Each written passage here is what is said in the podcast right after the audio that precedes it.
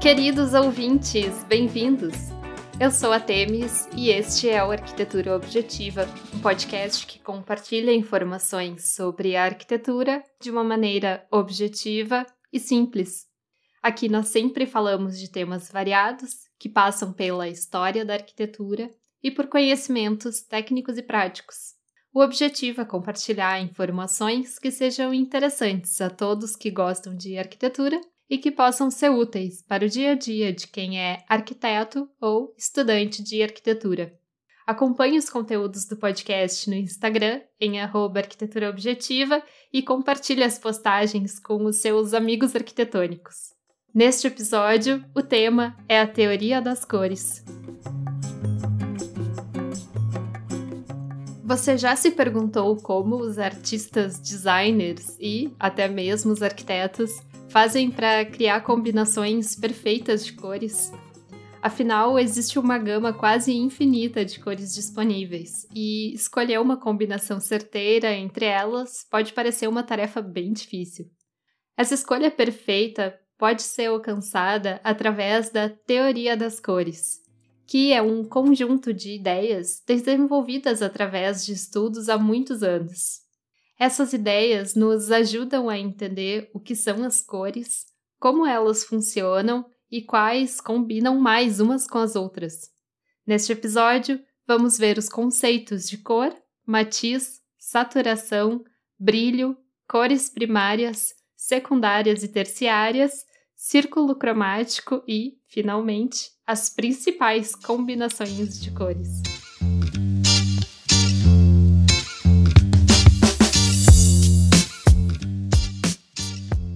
Que é a cor? Existem dois conceitos que explicam o que é a cor: a cor luz e a cor pigmento.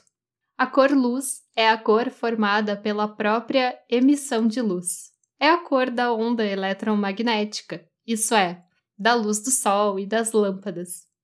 É que as fontes luminosas podem emitir luzes de diferentes cores. Tem um episódio sobre luminotecnia no nosso feed que fala um pouco melhor sobre as cores da luz artificial, caso você queira conferir. Bem, o segundo conceito para entender a luz é o de cor pigmento, que é a cor refletida por um objeto quando ele é iluminado. Veja só, a luz é uma radiação eletromagnética composta por raios que tem ondas de diferentes frequências. E essas frequências diferentes são o que provocam as diferentes cores.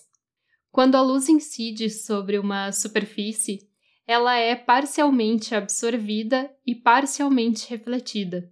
Cada material tem pigmentos que irão determinar quais raios da luz serão refletidos e quais serão absorvidos. De maneira mais simples, funciona assim. Uma superfície que tem pigmentos vermelhos, por exemplo, irá refletir apenas o raio de luz que tem frequência associada à cor vermelha, enquanto absorverá todos os outros raios das outras cores. O mesmo processo irá ocorrer com as demais cores. Já uma superfície de cor branca reflete todos os raios, enquanto uma superfície de cor preta absorve todos os raios. É por isso que as roupas pretas nos fazem sentir mais calor do que as roupas brancas em um dia quente e ensolarado, porque elas absorvem toda a energia dos raios. Quando os raios são refletidos na superfície, eles entram no olho humano e o nosso cérebro interpreta a cor de acordo com a frequência da onda. Então, na realidade, a cor nada mais é do que uma percepção visual. É o nosso cérebro que entende as cores, de acordo com a frequência dos raios de luz e das propriedades dos materiais. Então, agora que entendemos o que é a cor, podemos entender as suas propriedades. vamos ver a terminologia básica sobre as cores, para entender melhor como elas funcionam e como os podemos classificar e distinguir uma da outra.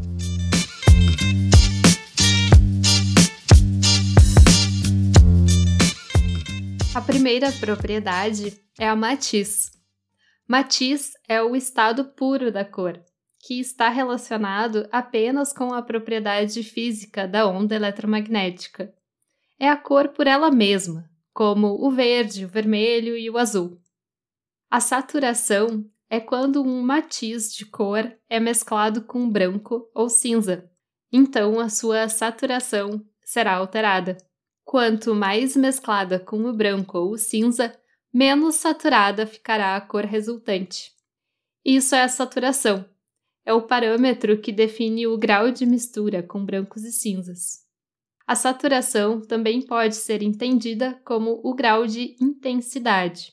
As cores com alta saturação muitas vezes são entendidas como cores intensas ou vivas. Já o conceito de brilho, que também é chamado de valor ou luminosidade, se refere às medidas da luminosidade de uma cor. É o conceito que nos ajuda a descrever se a cor é mais clara ou mais escura, tendo como referência o seu matiz original. E você sabe quais são as cores primárias? Cores primárias são cores que não podem ser produzidas a partir da mistura de outras cores.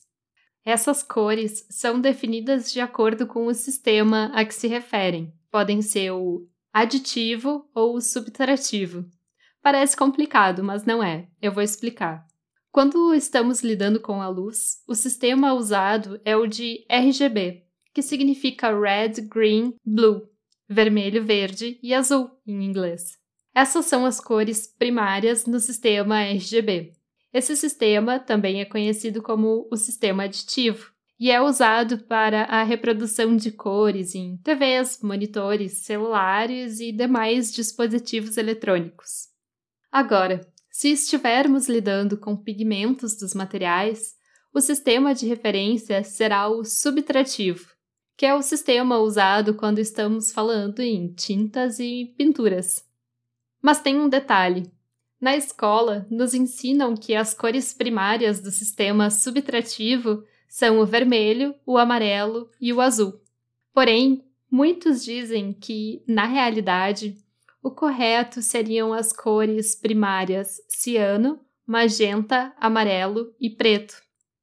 Essas cores formam em inglês a sigla CMYK, que é justamente o sistema usado por impressoras, porque essas cores, quando misturadas, são capazes de produzir outras cores muito mais vivas em comparação à mistura de cores entre vermelho, amarelo e azul, o que nos leva a entender o que são as cores secundárias. As cores secundárias são as cores geradas a partir da mistura de cores primárias. No sistema CMYK, quando misturamos o ciano com o magenta, por exemplo, temos como resultado a cor roxa. Já quando misturamos o amarelo com o ciano, o resultado é a cor verde. Depois das cores secundárias, temos as cores terciárias, que são as cores originadas pela mistura de uma cor primária com uma cor secundária.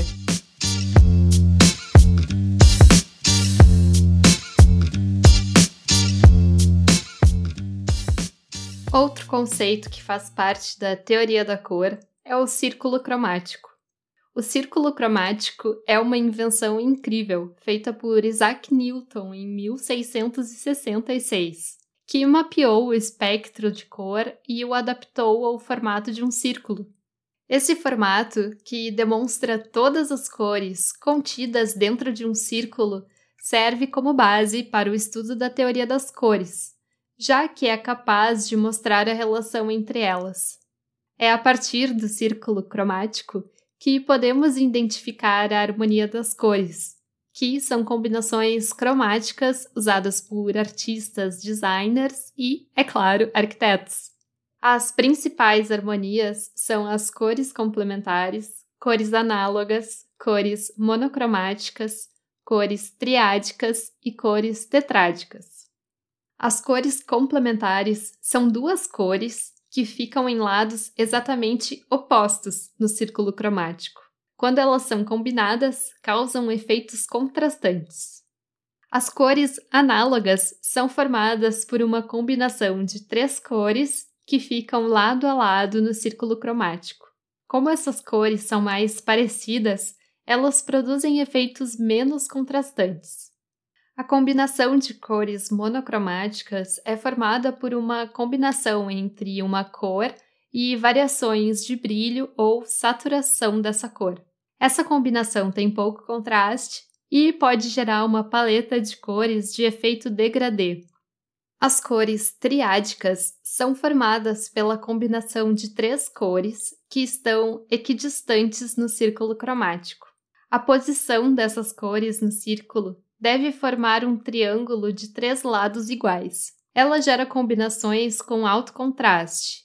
Por fim, temos as cores tetrádicas, que são como as cores triádicas, só que em vez de serem formadas por três cores, elas são formadas por quatro cores, também separadas por distâncias equivalentes, o que quer dizer que a sua posição no círculo cromático forma um quadrado. Ela também é uma combinação com bastante contraste entre as cores.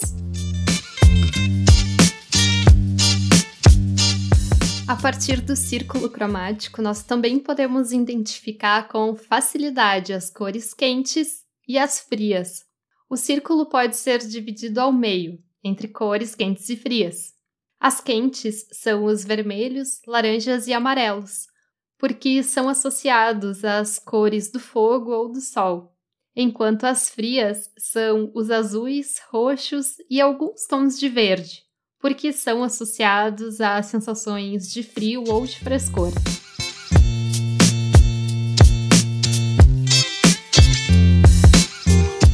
É muito fácil criar paletas de cores a partir do círculo cromático. Isso pode ser feito pela internet mesmo. O site da Adobe disponibiliza um círculo de cores interativo, em que você pode movimentar um ponteiro dentro do círculo para escolher exatamente a cor e as combinações de cores que deseja. Então, fica como dica prática de hoje dar um Google por círculo cromático Adobe Color, que você vai encontrar esse recurso. Essa paleta de cores poderá servir depois como base de referência para a escolha dos materiais ou das tintas que serão usadas no seu projeto de arquitetura.